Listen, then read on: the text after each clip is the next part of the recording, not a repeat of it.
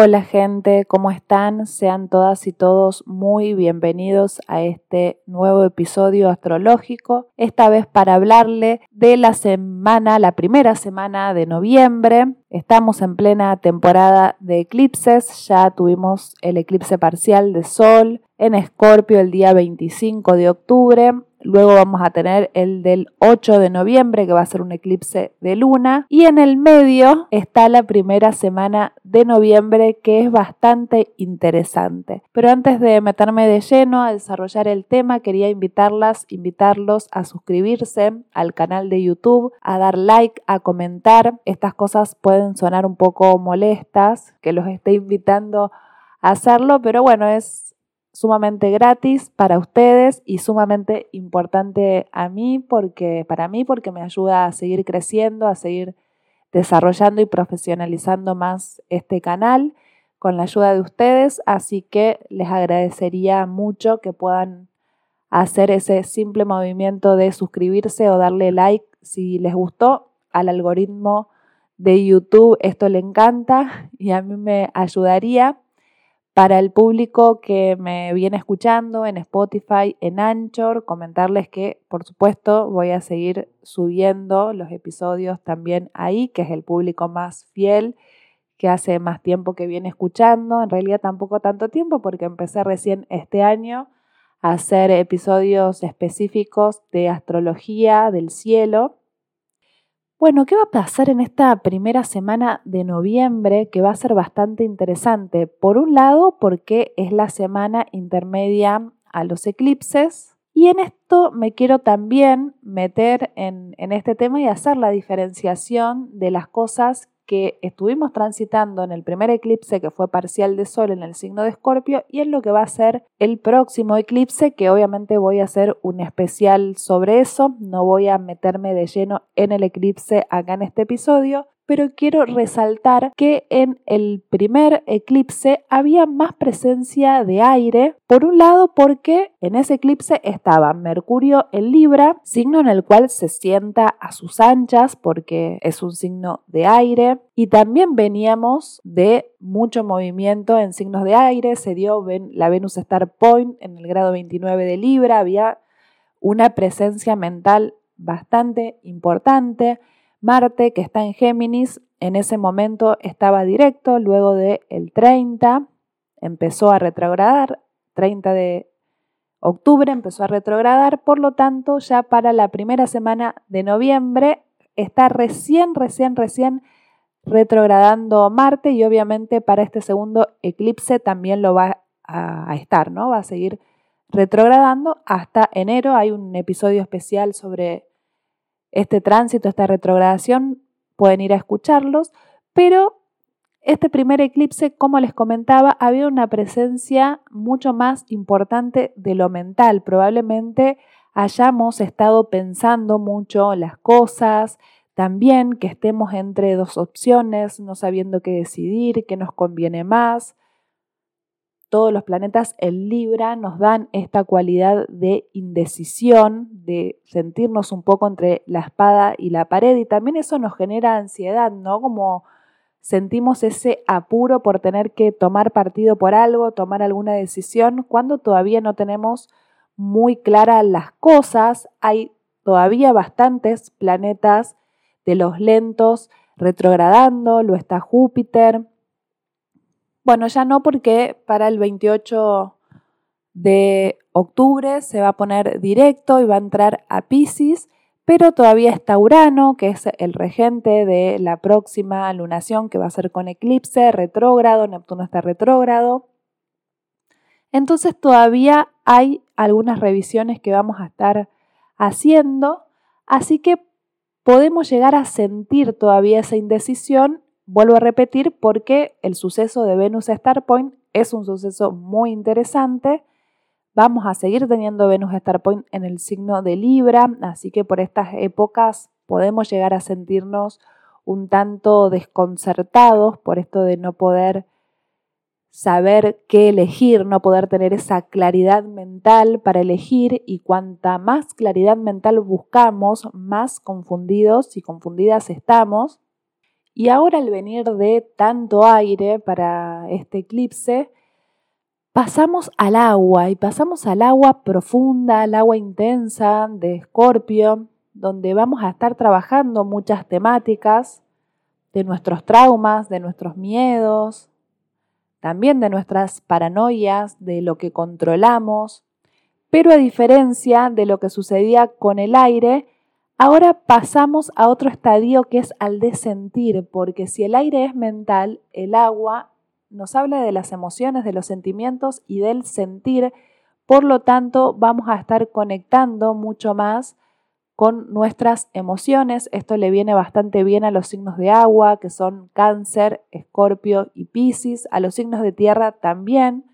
los ayuda, los hace vivir con un poco más de fluidez, porque si no, la tierra sin agua se seca, así que esto les viene, les viene bien a los signos de tierra. Y los signos de aire y de fuego se sienten un poco entre la espada y la pared porque son justamente dos elementos que no quieren tanto sentir para las personas que, o que no sean de signos de aire o fuego, pero que sí tengan muchos planetas, lo van a sentir como con un poquito más de presión, pero esto los va a estar obligando hacer este movimiento y justamente al haber eclipse también en esta zona, más aún. Y miren qué paradoja, porque, bueno, por lo menos acá en Argentina, que es donde yo vivo, el día 25 fue el eclipse y a la noche se largó a llover. Durante todo el día hizo un calor de verano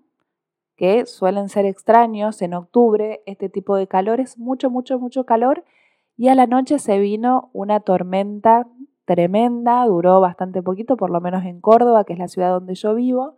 Pero justamente pensaba eso, digo, claro, esto qué paradójico y qué escorpiano a la vez, ¿no? Haber pasado por esa sensación de calor, también un poco estresante, no saber qué ropa ponerte, transpirar, había viento, ¿no? Se sentía como esa hostilidad, esa incomodidad que los escorpianos están acostumbrados a sentir. Y luego decanta el agua, ¿no? Que el agua viene a limpiar estos climas que son, que son densos, ¿no? Siempre que hay como mucho viento y se empieza a sentir como el olor a tierra, es un aviso de que está por venir el agua y el agua vino con todo, bien escorpianamente, con tormentas, con ruidos, con cuestiones eléctricas, cortes de luz, se corta internet, todo este tipo de, de cuestiones, entre comillas, estresantes, son bien la energía escorpiana y me pareció como muy simbólico justo el día del eclipse que se venga esta tormenta y además cuando estaba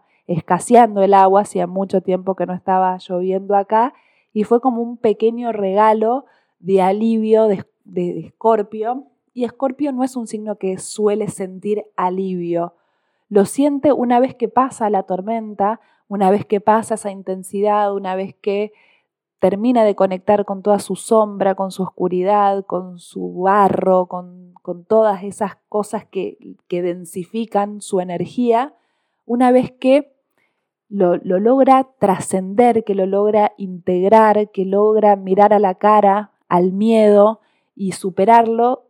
es un signo que se empieza a regenerar y esto es lo que vamos a estar viviendo en este mes de noviembre, en esta temporada de eclipses, mucha regeneración. Puede que todavía se sienta un poco esa indecisión libriana, ¿no? Se les vuelvo a repetir porque tuvimos una Venus Star Point y los, los efectos de Venus Star Point duran unos cuantos meses, también como los efectos de las lunaciones. Entonces sigue esta cuestión de no saber qué decidir y de estar muy pensantes, pero ya con otra liviandad, ya por lo menos con un poco más de perspectiva. Creo que los días previos del eclipse se vivieron bastante intensos. Esto suele suceder, también es bastante común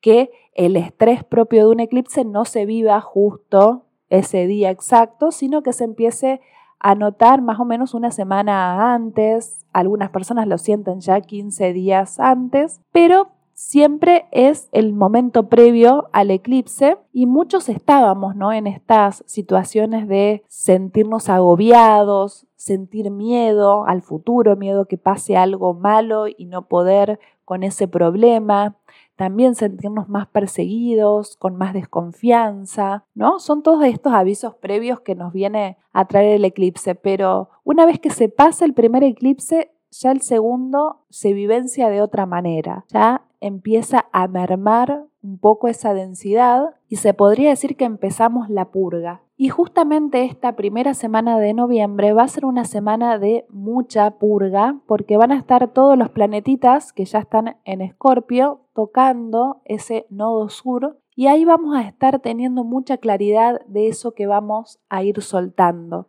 También es bastante probable que se nos vengan recuerdos del pasado, que se nos venga a la memoria algunos errores que cometimos. Escorpio es un signo que se pone puntilloso, ¿no? Es el signo que escanea absolutamente todo, tiene también algo del detalle parecido a lo virginiano, pero con una energía de agua, por lo tanto lo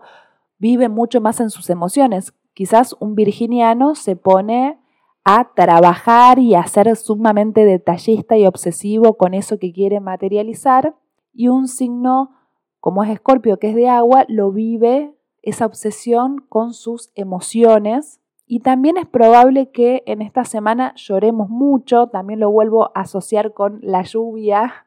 y esa ayuda que nos, nos trae para poder ir soltando las lágrimas. Hay personas que les cuesta mucho esto del llorar, pero el llanto no es otra cosa que una descarga, no hay que estigmatizar el llanto,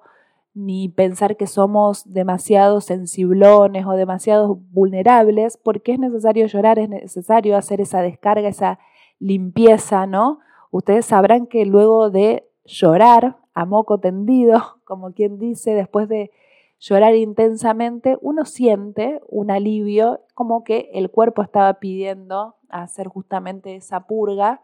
y estar liberando todo eso que estaba atrapado en nuestro cuerpo, en nuestro psiquismo. Así que si sienten ganas de llorar, permítanselo, lloren intensamente, no lo analicen tanto, no lo intelectualicen, simplemente hagan esa descarga. Probablemente a lo mejor haya algunos disparadores que antes eh, no los conmovían, pero que ahora de repente algo les produce llanto, son momentos también de muertes, estas cosas, bueno, siempre hay muertes obviamente, y en las temporadas de eclipse también. Así que, bueno, igual no, quiero estar alarmando con, con, estas cosas, pero bueno, siempre en Escorpio algo se deja morir y sobre todo nosotros hay algo nuestro que está muriendo y de ahí también viene un poco esas angustias inexplicables, esos raptos de tristeza intensa que nos agarran, porque no es melancolía, Escorpio no es un signo de melancolía, es una intensidad, es un sentimiento de desborde, de no saber qué hacer con todo nuestro ser. Entonces nos desbordamos un poco y sentimos que vamos a perder el control de la noche a la mañana y que algo malo va a pasar, ¿no? Como sentimientos de no poder con determinadas situaciones, pero creo que tocando el nodo sur vamos a ir pudiendo soltar de una manera mucho más liberadora, porque además está en contacto con Urano, que está también muy cerquita del nodo norte, está haciendo una oposición. Por lo tanto, también podemos ir empezando a liberar algunas cuestiones por ahí también es probable que sintamos que estamos un poco rozando la locura, nos sentimos un poco incomprendidos, incomprendidas, pero es importante también saber que todo el mundo está transitando su propia búsqueda, sus propios problemas, así que también hay que tener un poco de consideración con nosotros mismos, no, no compararnos tanto con qué está haciendo el otro, porque también seguramente esté transitando sus cosas y no sentirnos como que somos solo nosotros los extraños, los que nos pasan cosas raras. A todos nos pasan cosas raras, son momentos, son épocas, son ciclos, solamente hay que transitarlos y tenernos paciencia. Octubre se vivió intenso, yo se los venía avisando ya en otros episodios que iba a ser un mes bastante fuerte, para algunas personas fue muy productivo, fue bastante también liberador, muy de pasar página y de iniciar una, una nueva vida. También surgió el año nuevo astrológico en septiembre. En octubre, bueno, pasamos varias cosas fuertes y también es un mes largo, vamos a decir, dura 31 días y los meses que duran 32, 31 días por lo menos yo los suelo vivir como más lentos. Pero ahora pasamos a otra temporada completamente distinta. No hay que tenerle miedo, también esto es importante aclarar en la temporada de Escorpio. Hay que aprovechar esta regeneración y esta purga que nos brinda este signo con tanto poder alquimizador y de transformación. Y el primero que de los planetas que se va a animar a hacer este contacto con el nodo sur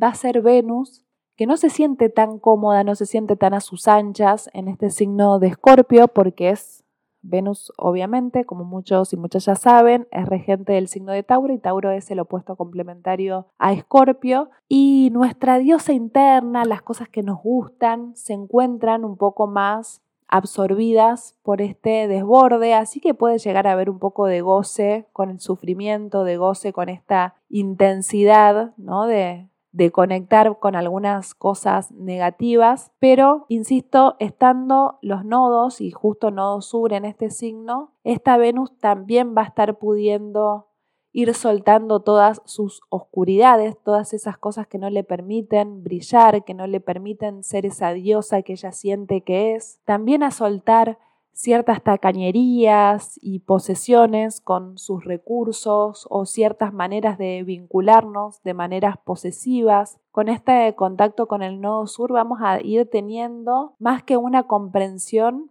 vamos a ir teniendo una sabiduría para poder hacerlo de una manera no tan dolorosa y hasta que suene eh, casi orgánica. Luego el contacto, el segundo contacto que van a hacer hacia el nodo sur va a ser el Sol. Esta vez el Sol viene un poquitín más atrasado, viene ahí llevando la batuta Venus, viene como marcando la cancha. Y después le sigue el Sol que va a hacer también contacto con el nodo norte el día 5 de noviembre. También ahí tomando mucha más conciencia y de manera activa, porque el Sol es un planeta masculino de acción, de iluminación, de toma de conciencia, de individualidad, de, conectar con, nuestra, con nuestro propio ser y qué es lo que quiere ese ser, qué nos identifica. Y también vamos a estar soltando cosas que antes nos identificaban y ahora ya van quedando viejas o vamos comprendiendo que esas cuestiones nos terminan perjudicando y tenemos que que tomar las riendas de nuestras vidas y poder ir eliminando todo lo que nos identifique con cosas negativas, con cosas que nos atrasan, con cosas que no nos permiten brillar. Y el día 6 de noviembre va a ser contacto con el nodo sur Mercurio, que viene, ¿no? Caminando bastante fuerte. Mercurio estuvo en retrogradación, en Virgo, en Libra, pero una vez que Mercurio se pone nuevamente directo, arranca a mil por hora. Es un planeta, es el planeta, el segundo planeta más rápido después de la Luna. Así que Mercurio viene a los tiros queriendo avanzar, queriendo comprender, está más lúcido que nunca porque una retrogradación, venir de una retrogradación que parece que nuestra cabeza anda más dispersa, más lenta, se nos atrasan algunos temas de, trámites y cosas cotidianas, cuando se pone directo se quiere poner al día, ¿no? Como que Mercurio no le gusta esto de andar perdiendo el tiempo, entonces cuando arranca su marcha directa empieza a ir a mil por hora, quiere como adelantarse, no se quiere perder nada. Y también vamos a poder ir soltando nuestras maneras de comunicarnos que sean inconvenientes para nosotros muchas veces. Y esto no, no necesariamente tiene que ser como, bueno, no me comunico de manera agresiva o me comunico de manera confusa o no, este tipo de cosas con las que solemos asociar la comunicación, sino que muchas veces simplemente nos comunicamos sin tener mucha estrategia de qué nos convendría o no. Mercurio en Escorpio nos da una mentalidad mucho más estratega, pero no estratega en el mal sentido de la palabra, sino como Scorpio ya se dio tantas veces la cabeza contra la pared y ya se regeneró tantas veces y comprendió que su manera controladora intensa de comunicarse no le convenía, va entendiendo que tiene que pensar un poco más las cosas de una, desde un lugar casi como un psicólogo, ¿no? Como analizando bien como un psicoanalista, ¿no? Analizando bien qué se dice, por qué se dice, qué dije en el pasado, ¿no? Empieza a aparecer como una comprensión de las cosas dichas en el pasado que nos pueden haber perjudicado y que tenemos que ser más maduros, más conscientes y empezar a utilizar nuestra comunicación a nuestro favor, empezar a, a comprender de verdad qué es lo que queremos comunicar, qué es lo que le queremos transmitir a los otros, qué queremos que llegue de nosotros a los demás. Y también nos da un poder de autoanálisis muy interesante. Vamos a estar todos siendo un poco psicólogas y psicólogos para quienes hagan terapia, aprovechen esta primera semana de noviembre para poder ir a, llevar a terapia, contarle a su psicólogo, su psicóloga, psicoanalista, al profesional donde vayan, contarles y ser transparentes con todo lo que les está sucediendo porque van a tener mucha lucidez para ir resolviendo esas trabas, esos asuntos, esos traumas que quizás les viene llevando muchos, muchos años en sesión y no poder y seguir todo, todo, no sé, 10 sesiones seguidas hablando de lo mismo, ahora puede que le encuentren una vuelta al, al asunto, puedan comprender mucho más, puedan poner también en palabras algunos asuntos angustiantes, algunos traumas, abusos, cosas que puedan haber sucedido, ¿no? Miedos. Es, un lindo momento para ir pudiendo exteriorizarlos porque también una vez que uno le pone palabras al asunto, ya nos sentimos mucho más liberados. También para las personas que están sufriendo de adicciones o tienen familiares conocidos que están sufriendo de adicciones, va a ser un buen momento para tocar fondo, para poder pedir ayuda, también para poder verbalizarla palabra adicción viene del no poder decir. Así que para las personas con estos tipos de problemas o enfermedades van a estar pudiendo también,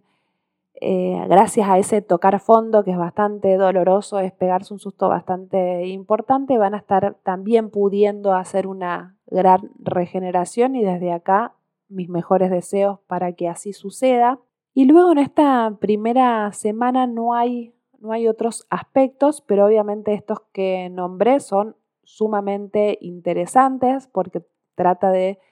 planetas personales haciendo contacto de conjunción, que es de, los aspectos más importantes, sino el más importante, justamente con el nodo sur,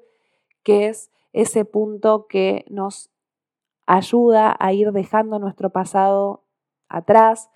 de comprender todo eso que ya venimos internalizando, pero que ya no lo, no lo necesitamos para nuestro futuro, para nuestro propósito. Y también es una semana muy interesante para, muy interesante para, para ir preparándonos para este segundo eclipse y el último del año, que lo va a coronar de una manera bastante digna a mi criterio. Así que aprovechen esa primera semanita de noviembre para, para ir haciendo algunas de estas cosas que les estuve recomendando. Y ya con la luna llena, que va a ser obviamente eclipse,